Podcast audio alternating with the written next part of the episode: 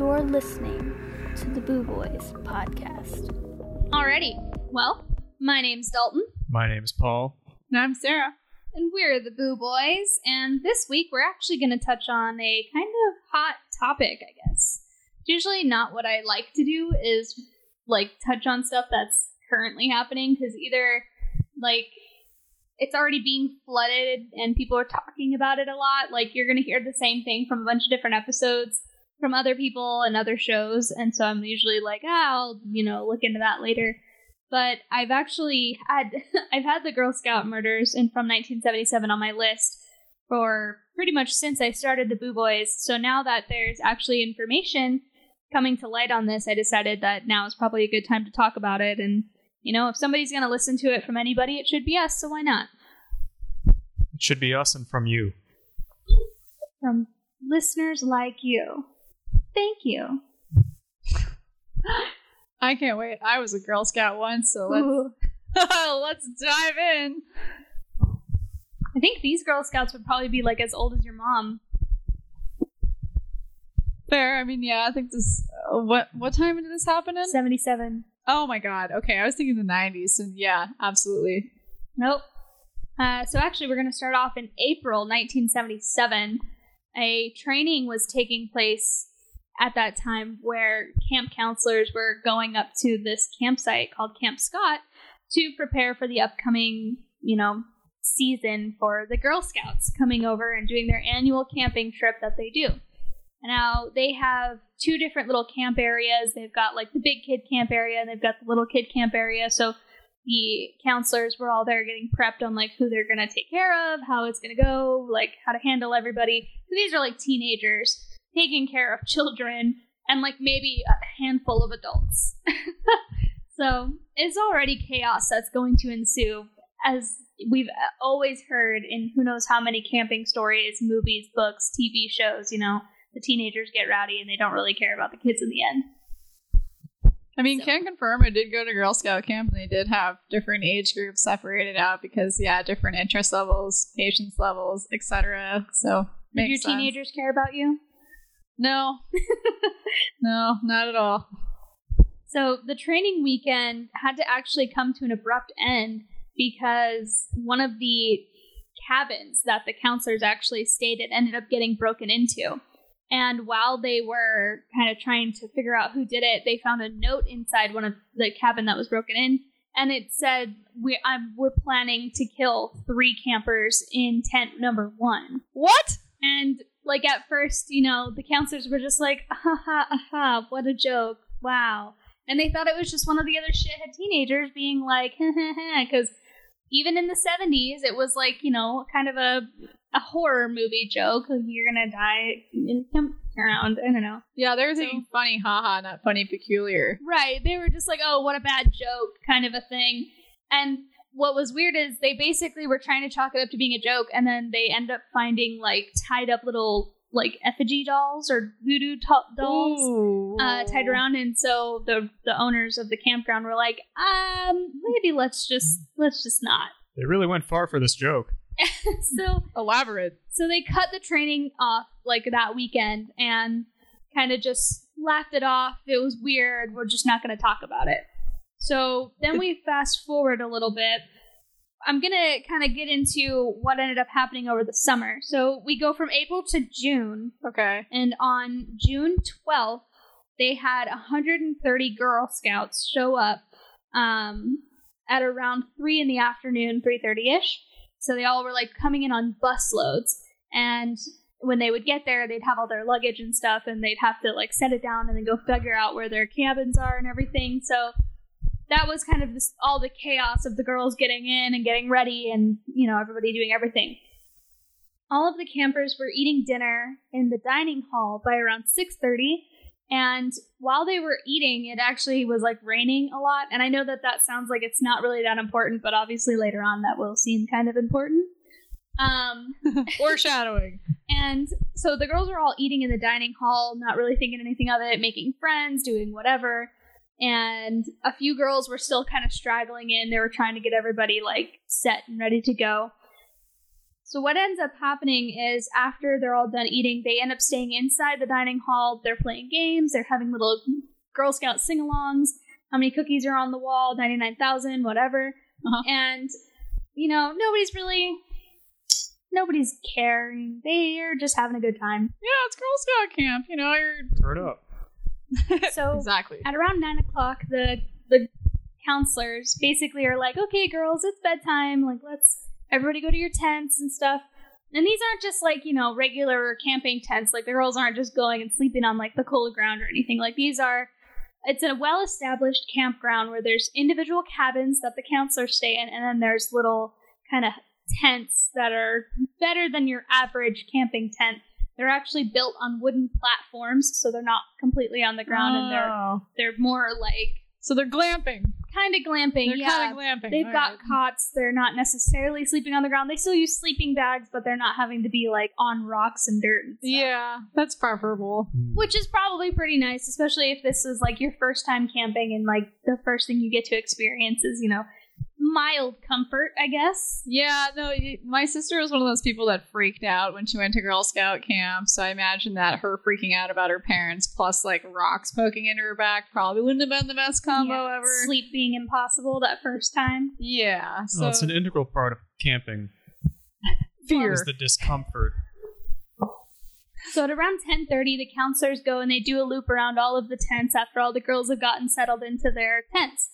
Um, they're basically just like, "All right, lights out. Have a good night. Bye. Blow whatever. See you in the morning." Mhm. Well, tent number one is like on the far, let's say, north side of the camp area, and that's where like most of the counselors and stuff cabins are because they're shaped in a horseshoe kind of way.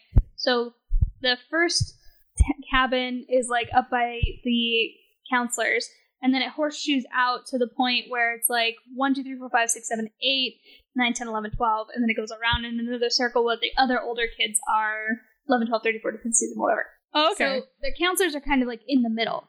right. And the way that it's all set up makes it to where if you're on those first couple of tents and you're being rowdy, you're going to be heard, right? So tent number one, they're fucking around. They're kids, you know? They're little kids. They're uh, having their first night alone away from their parents with strangers. They're being loud and rowdy and having a good time. It's like Oh, one yeah. o'clock in the morning. The Oh, it's counselors- classic giggling. Yeah. I'm sure. You know, Even I did it you're a little sister. delirious. You're pretty tired from doing shit all day, but now you're too excited to actually go to sleep because you've had all this adrenaline, and you know you're also in a weird place. You're not ready to go to bed because you can't get comfortable, kind of Yeah, situation. summer camp. Yeah. So the counselors are like fighting with these kids most of the night, being like, "Shut the fuck up, go to bed, Go the fuck to sleep. go sleep. to sleep. You're we not had gonna want to get up tomorrow." counselors. At least I did when I was in summer camp. They didn't give a shit. I never went to summer camp. Well, really? I just did regular camping. Oh. Well, I mean, yeah, it's pretty much what you'd experience with siblings or something where, like, you just can't stop laughing or you, you're I, just uh, whispering things in the dark or I- whatever. I stole the camp counselor's whistle, and then at three in the morning, me and my friends went outside and we blew it as loud as we goddamn could, and woke everybody up, and then ran away, and they never knew it was us. really? You got away with that? Yeah, Wow. Where did you run away to? uh, just it, it's a campground. You just run. You didn't So- duck back into the tent or? no, Oh. According to the counselors, every time they went to check on tent number one, they would do like a little walk around to just check on all the rest of the tents because you know if one kid's being annoying, they're probably all being annoying. And as they continued to check on the, the tents, they kept saying like, "Oh, there's nothing going on. They're not hearing anything. No issues." So then we cut forward June 12th, still at around like midnight, or June 13th around like one o'clock, depending on how you're starting to look at the story here um, it said that multiple campers at around that time in the other surrounding tents. So in tents six, seven, and nine, they said that they were starting to hear what sounded kind of like moaning and like shuffling around a lot. And a counselor was notified of this, and they like walked around to check, and they they didn't hear anything. What if they thought it was like a bear or something? Well, so that's probably why the counselor went to walk around. But as they walked around, they didn't hear anything, so they couldn't tell like which tent was making the noise. oh, okay. And so they just went back to their cabin and went back to bed. And after that point, you know, everything was super quiet. Nobody really heard any complaints until around two o'clock in the morning. A camper in tent number seven started hearing what sounded like a girl crying and then calling out, "Mama, Mama," and just as like the girl was kind of starting to wake up and really recognize what she was hearing, she heard what she thought sounded like a scream, and then it just went really quiet again. Ooh. And the girl says, like, I didn't know what to do. And like this is a little kid. She's probably like eight or nine. And she's just like probably just as anxious and maybe a little freaked out. So she's probably just like, Oh yeah, I miss my mom too. Not knowing how to handle that situation, she just kind of covered her head with the pillow. That's exactly what I would have done. I would have been like, "Oh, that sounds like a problem bed. I can't solve. I'm just gonna turn over. It's gonna cover my head in case Yeah, you know there's a so murder or something." She puts the pillow on her head and just kind of like tries to go back to sleep. Um, around 6 a.m., a counselor gets out of their cabin. They're going to go take a shower. And as she's walking down the trail to head towards the showers, which goes past the cabins, she sees what looks like a pile of sleeping bags, like in the middle area where the buses had been coming in. And so she walks over thinking like maybe it's some lost luggage. She's going to go give it to the camper that it needs to go to. And she sees a girl laying on top of the sleeping bag on Oh. the ground. And as she gets closer, she realizes the girl's eyes are wide open and she doesn't have any clothes on from the waist down. oh, okay, that's a problem. And immediately she's like freaking out and she runs back to the cabins to get the other counselors to be like, oh my God. And one of the counselors goes around to the other tents and starts doing a head count. And they they are too short, so they're thinking like, oh fuck, like we've got one dead camper and we're missing two more campers, and they're starting to panic a little bit. Oh wait, she's dead. The girl found on the ground with her eyes open and no pants on. Yeah. Yes. Oh, okay. Did not pick that up. Okay, I thought she was just like you know frozen, like traumatized, but no, she's dead. All Yeah. right, that's good. Sorry, they I, I guess how- I skipped over that I part. was like, oh, she's dead. I figured Oh, her just no. laying there lifeless with no pants on and her eyes open. I, maybe I just didn't mention the lifeless part. Uh, I, I got. I got the message, but like, did they see how she was killed? So, um, as the other counselors went to go check on this camper, Uh huh. um, they ended up seeing something a little bit further past the little entry point, like Okay. on the trail. And as they walked up, they found the other two girls, like, kind of shoved into the sleeping bags. oh. So the other two girls were also dead. Um, and it turned out that they were actually tied up with cords and like put back inside their sleeping bags. What a nightmare. God, I can't imagine being a counselor on this trip. This is like your worst fears realized. Yeah. So the girl who they found on top of her sleeping bag with her eyes open had her hands tied behind her back with duct tape, and the other two girls they had been found with their wrists and their ankles tied together by cords. And the police had come through and tried to kind of like figure out what exactly was going on. To Yeah, 70s are just a time, aren't they? God, how horrible though. Yeah. Jesus. Um, so the two girls that they found in the sleeping bags, they had basically been beaten to death, and they had like spots right on their head and like near their forehead with blood and whatnot. So like they just got beat in the head until they died. But the other girl who was found on top of her sleeping bag, she was actually strangled. And Strange. we have to remember that the counselor went to go take a shower at 6 a.m. when she found the body, and they actually estimate that the girl that was found on top of her sleeping bag probably died around 3 and 6 o'clock in the morning. Oh, So, like, she was, like, just so close to potentially being found and didn't get found, obviously. also like the suspect being sighted too. Like that probably Yeah. would have been like a really mm-hmm. key time to see them. And that's the really interesting thing too, is there was so much movement happening, and yet nobody saw or like checked it out.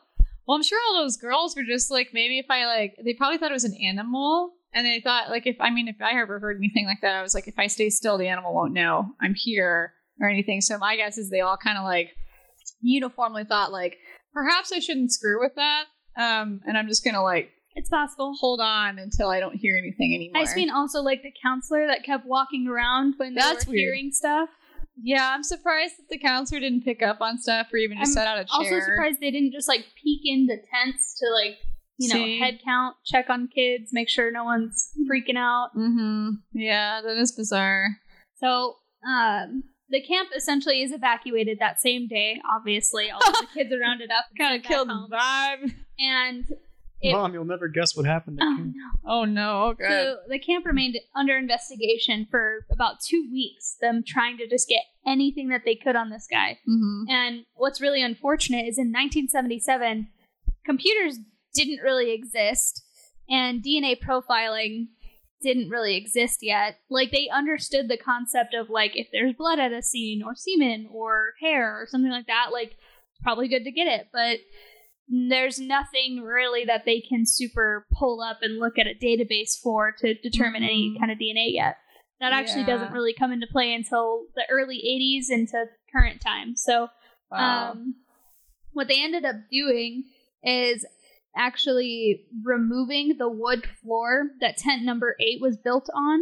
So the two girls that were beaten to death actually were beaten in the tent and then removed. oh no. So there was just blood like all over the inside of tent number eight. Mm. Wow, how did So- the other name? The, now I see your confusion because it's like the ones next to it. It's like, how did they not do Here- the lumping? And when like even when they did, it was just like you know the one girl who thought she heard a like scream and someone calling out for their mom was just like, oh, I don't want to hear that. Must have been dead asleep. I just, I don't. she was awake, but she was afraid to like check it out. I'm just surprised Morrow didn't hear it. Well, then again, probably the same thing I said earlier. We just kind of roll over. Yeah. So they actually ended up airlifting out the wood that the tent sat on to kind of take it under analysis. And inside the tent, they actually ended up finding a flashlight with a bloody fingerprint on it. Oh, And they unfortunately didn't have fingerprint like profiling at that time, so it just kind of went into evidence. wow, just really ambling in the dark here. So they had the bloody fingerprint on the flashlight. They found one 9.5 sized boot, so a nine and a half size boot. And then they also found obviously multiple DNA samples uh, in and on the girls that they were able to like save the DNA from. Mm-hmm. Um, and unfortunately, they didn't really have an ability to maintain it super well because, again, that kind of stuff just wasn't Oh. totally understood yet. So The storage, yeah. they kept it as best as they thought they could. But what really ended up happening is as time went on and DNA structuring came to light, by the time they were able to test anything decently in the early 2000s, it had already like deteriorated too much for them to actually get much from it. Mm. So they kind of didn't really know what to do. It's a cold case. So on day 10 of them going through and investigating everything, they had one subs- one suspect come to light, and his name is Gene Hart, who is the guy you're drawing. Yes. Okay. And he was a 5 foot 10 they call him Native American in the 70s, but I know that's kind of an outdated term now. He basically wasn't Caucasian. Pretty much, but you don't want to also say that because he wasn't. What's black. important? Yeah, but, so but that's the point too, right? So he wasn't white and he lived in Oklahoma. Well, he wasn't white and he was in Oklahoma Mm, okay. at this time. Okay. And in the 70s, especially, I guess there are some more toler- tolerable people, but not not that many. Yeah, So it's the hippie era, but you know, with limits. He was actually from the same town that the campgrounds was from, and like oh, Okay. people in the town knew who he was. But the thing is, when he was 22, or prior to being 22, when he was in high school, he was Okay. like the star football player, right? Like Oh. people in the town knew who he was and like would stand up for him.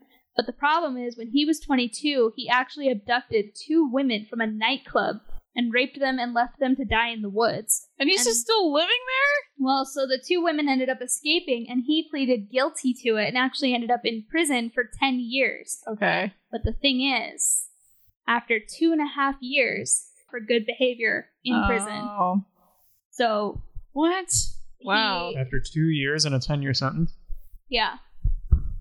Great He, times. he raped and, like, beat two girls, and they, like, barely made it out alive, and they gave him 10 years for it, and then didn't even make him serve it completely out. I They're don't probably- want to know what he did in prison. oh so then- man. They probably he was probably they were probably just like, oh, they were hussies anyway. Yeah, right. In 1969, he was arrested again for burglary, and this time he was actually caught while breaking into a female police officer's house. And for that, he was sentenced 309 years in prison, Okay. And it only took him four years. In 1973, he broke out of prison. Okay. And did they get him? Well, he had been broken out of prison for four years to the point where these murders took place, oh and Oh it was assumed that he was living in a cave, like near the campsite, and so that he is the main Oh. person of interest. He gets more creepy the more I learn about The him. way the more it goes, the worse it gets, and that's that's kind of where we get to this weird point where people in the town didn't want to believe that it was him because he had been, you know, such a great kid. Really? He really wasn't. Now so was he? I'm losing my mouse. This football star gone rogue. So then the problem becomes that he starts being all over the news. He's, you know, the number one suspect for these crazy murders that everybody is seeing all over the place and that are on the news and everything. Mm-hmm. Maybe he took too many like hits to the head during football. Maybe that's why he's. I don't know. Yeah, too many concussions. That's something else, I'm sure. Just what a creep, though. Oh God, he's literally like a like a caveman. Yeah, he's like a cave goblin. He's like fucking Gollum. Probably like eats fish. So he's like all over the news. People are seeing him and his name popping up. His like high school teachers are trying to stand up for him and be like, he was such a good kid. Like, we don't think he could do this. And they're trying to say that it's racial profiling, that the cops are picking on him, and that's why they think he's the number one suspect. You can see my face right now, people. I would, I'm grimacing and I'm giving her faces like, you've got to be kidding me. You've So- got to be kidding me. in 1979, two years after the initial murder, he he goes to court for it. He pleads not guilty in the murder case, and it goes through like this whole big thing where they're trying to like prove that the sheriff and everything is just against him because he's not white. Ugh. I mean, I it, it's a legitimate thing for the time because that's that's real, but like it's a bummer that he's actually a creep. That's just so unfortunate that I don't care how good he was in high school. yeah, fuck this guy. So, on March 5th of 1979, after a long preliminary hearing process, the trial was finally underway. The jury selection took 10 days with 110 prospective jurors questioned. Six men and six women with occupations ranging from school teacher to plant manager, a gas foreman, housewives would all be seated. None of the jurors were from the actual town because Okay. the town was too small and there was too much of a divide between who was against him and who was for him. The bias is really rampant. Yeah. Right. And so the state's case seemed to really rely really rely on two pieces of evidence, which was hair and semen samples. Unfortunately, DNA testing wasn't really a big thing quite yet. Womp so womp. even though they had those, they couldn't really definitively be like, "Yep, that's his." Oh no. Was this one of those things where it's like beyond a reasonable doubt guilty? So what also they ended up having, um, but they couldn't really say, say was his specifically, is the fact that during the investigation of the actual campground, they brought dogs. okay.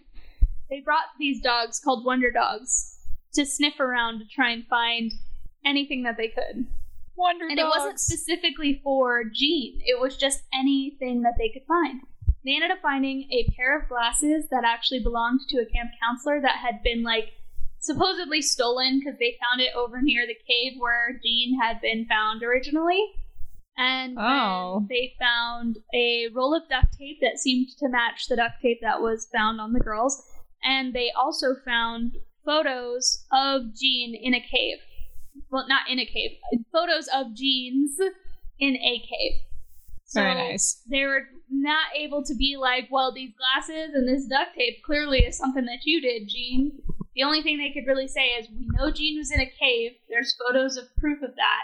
And he just happened to be a few miles away from where the girls initially were. I want to know if his cave was like pimped out. I know that's an entirely Yeah. non-important detail, but like I just I'm trying to picture if there's like a couch in there. I know probably not. I want to see his crib.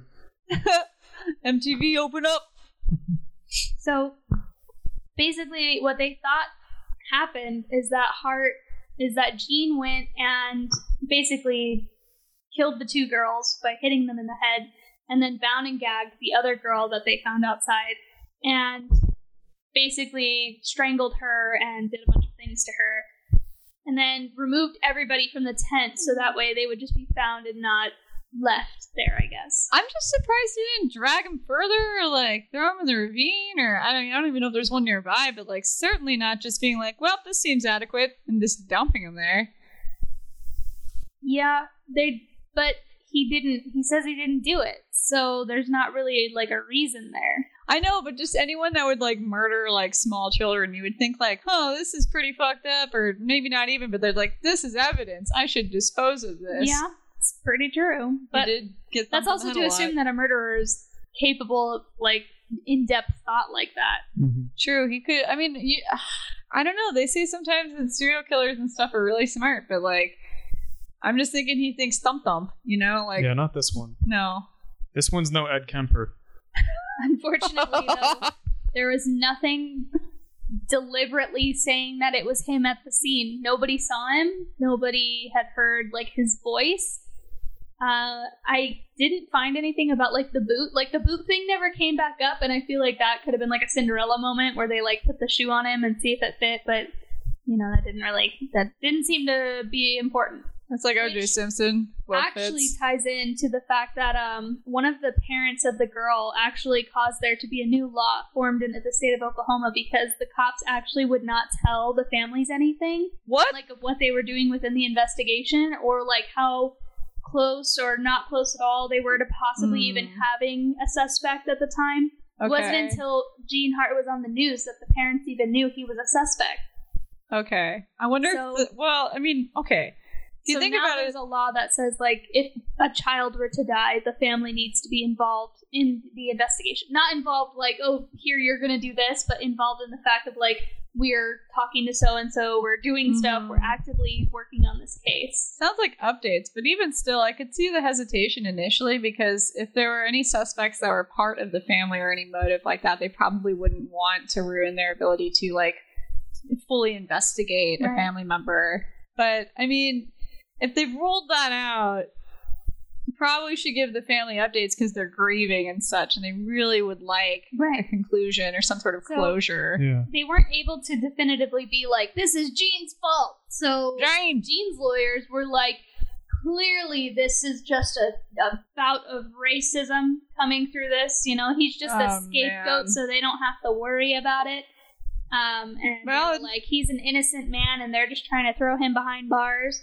He just doesn't like women. It's not children he doesn't like. He just doesn't like women. So they tried to say that the evidence that they found in the cave was actually planted there What? by an alternative suspect. Oh my god. So this alternative small town. suspect named William Stevens was brought in as a key player for Gene's trial. God, can you imagine this guy? He didn't do it, Jesus and he's Christ. just like, "What the hell?" Like I'm being. Well, we'll let Dawn tell us. Go ahead. They said um, two witnesses testified at Gene's trial that William had shown up to their door. So like, like not neighbors, but people that lived close to the campground said that this man, William Stevens, showed up to their door the day of the murders, and he had scratches all over his arms and what looked like dried blood on his shoes. oh, And they said that there was a red flashlight found at the scene of uh, William's house oh, basically they're just like this Stevens guy. He's that's your man right there. bad news. Jeez. And William obviously was like, whoa, whoa, whoa. I don't think so. Slow No. your ride. And he was like, it couldn't have been me. I was working. And he actually had a like pay stub, like time card thing Uh-huh. work, able to back up his story and prove that it wasn't him. He has an alibi. So, yeah, they immediately were like, well, shit. oh, fuck. Darn it! Didn't think that one through. So everybody was then back onto Gene, and Gene's like, it wasn't me, it wasn't me. And there was just nothing that they could really pin on him. Yeah, the time card kind of screws with that. So the jury basically goes through, and they're like, clearly he's not guilty. So we vote not guilty. It was just racism. Despite the evidence to the contrary. one jury member said that she felt at least one of the police officers was trying to lie to the jury. The officer was asked if there were any photos of the police taking Gene into custody, and he indicated that there were not. However, when the defense got up, they showed the very same officer who stated no with multiple handcuff photos of Gene. And so God damn it, cops, just do your job. now Gene, Be honest. even though he was found not guilty, he did still have to go to prison to serve out the rest of the 300 years from his first burglary sentence. yeah, I mean, thank God. He doesn't need to be uh, prowling around Oklahoma anymore. And that that's where he is today, right?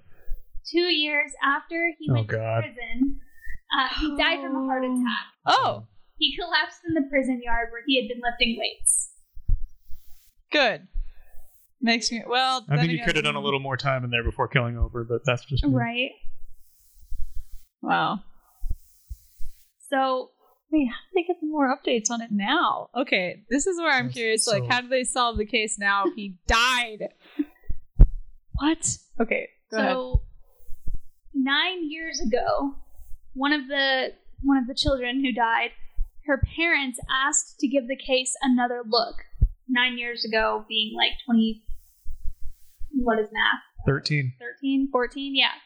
And they were like, you know, we are so much more advanced now. Um, DNA processing is so crazy. Like, we literally caught the, who was it? The, uh, It's the California killer. the Zodiac killer? The, that no, the Golden Oh. State Killer. the Golden State. because that's- of DNA through ancestry. Like, they were like, let's do this one more time and see. Like, can we just get, you know, a name? anything, anything. And so they were like, yeah, you know what? We will. We will go ahead and uh, we'll give it another look see.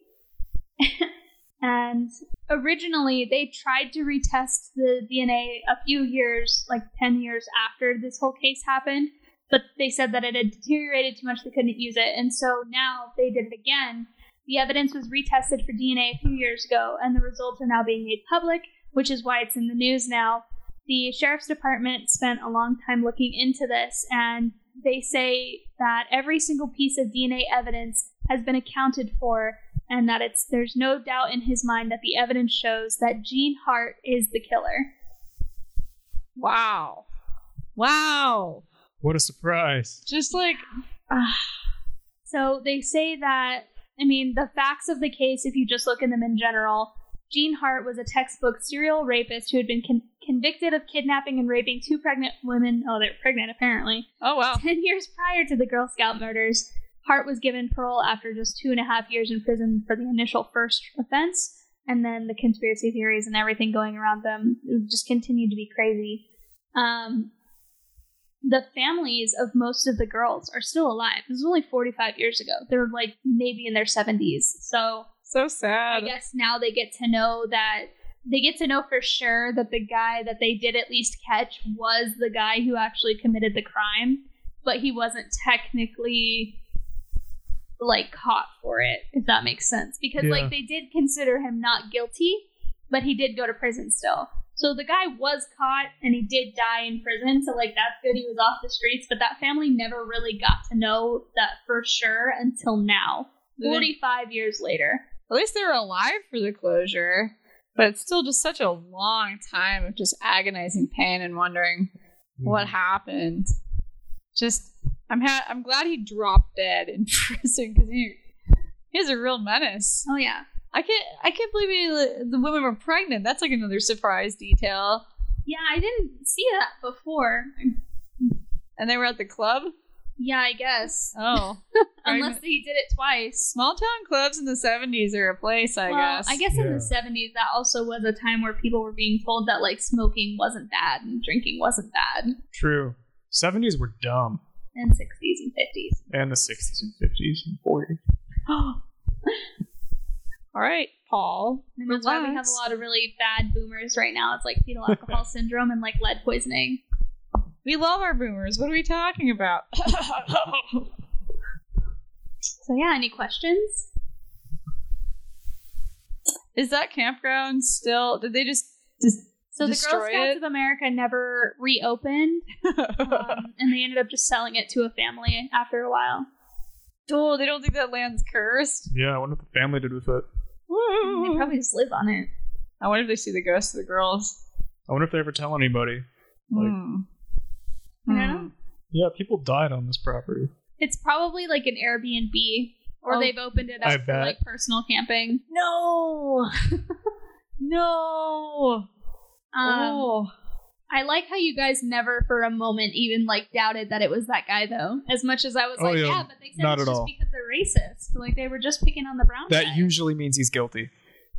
You're you're hamming it up too hard. I was like, no, no, no, no, no, no, no. You you're putting too much emphasis on that. So that means, well, that was just what. sadly, there's something coming later that it's not. well, that was all the the evidence that was given even before they knew that he was the guy. They only just found it out six days ago that he was the guy. In Yeah. 2022, the Well- information I gave you about him being I found it out 30 minutes ago. So You're not supposed to where's my medal? No. That's why I don't tell you what I'm Oh. doing before we do it. You're not supposed to look before I tell you. I didn't look. I, I just was knew when you told me. I didn't need DNA testing. It was clearly obvious. He just did believed you you know? so readily, so willingly. What if he was just, you know, what if he was just framed? It, I think if their only angle is racism, then usually that's just conceding. In conceding the 70s, that would have totally been something that a lot of people had to endure. But if that is their only line of defense, is you're racist, I think that is conceding defeat. It does make me sad, but uh, dude was a creep. Dude just ended up being a creep. Yeah, and he had a history of sexual assault. and- Yeah, I don't know why there were so many people standing up for him. Like, I get I don't it. care how good in high school he was. like, if you, it, I That's how small towns are. even Mhm. with the, The high school hero. but even with the, without the children murders, the fact that he just, you know, assaulted two women and raped them. Like, I know sexism is rampant during this time, but dang, dang, it's like nobody cares what the math professor thinks about the football star. He has raped two women and beaten them. Yeah, What? but by that time, they had only really been considering women to be people for like 10 years, so. Yeah, I guess that's that's true, and that's still sad. Yeah, rape had only been invented like five years prior. So By that time, you still could be raped by your husband and it wouldn't count. yeah, Oh man, that is really when the seventies are a rough time. Wowie. That's okay. It's only like another two years before we're right back there, so. Oh yeah, with the way the Supreme Court is. Yeah. Mm.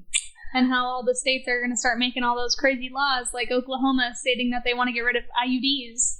I read the one about condoms in Arizona and somebody trying to ban those. Maybe that was just like wow. Wow. They should have That's not codified even like abortion. a baby thing. That's just like you, you just want syphilis again. You just hate women.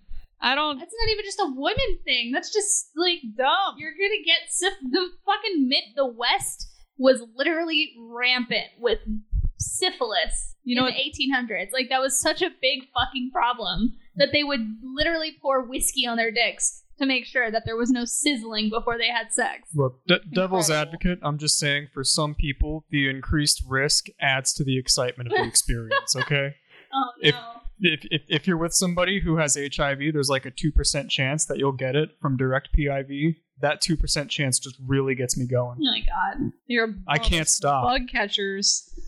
Ooh. Have Parody. safe sex, everybody. Especially now. Woohoo! I hear that uh, there's something in Taco Bell burritos that can cause infertility, so uh, we're good. Load up. oh my god.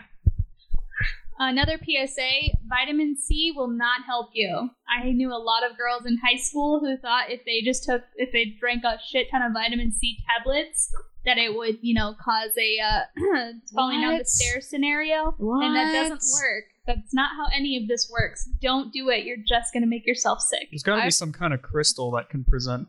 I thought You know. Mountain Dew. I don't Onyx know. Crystal on your like ovaries. Yeah, Oh man, guys. Oh no. Trust your gynecologist and contraception that's available right now, probably. Make sure you read and take advantage of it while it's here, because it might be going soon. pretty soon they're gonna trusting start. your gynecologist if you live in a red state because they may not be working for you entirely. Yeah, true that. Well, guess uh The Pill Club is a uh, is a really good company that you can Google. It's a company that will actually mail you birth control from anywhere, like in any Wonderful. state. Mhm. I don't know if that'll stay legal, but it's a lot harder for them to track that kind of thing. So Please look it up. they do the pills and patches and the NuvaRing, and uh, I think that's all that they. I mean, that's all they can do. It's a lot. That's good. Okay. Well, uh, it seems we've covered Girl Scouts murders and contraception in this podcast, and I'd say They can't ban menopause, can they? There was a Yes. state that I heard that was like wanting to look into miscarriages. Like seriously, investigate. like they wanted to potentially take people to court over them. Oh my god.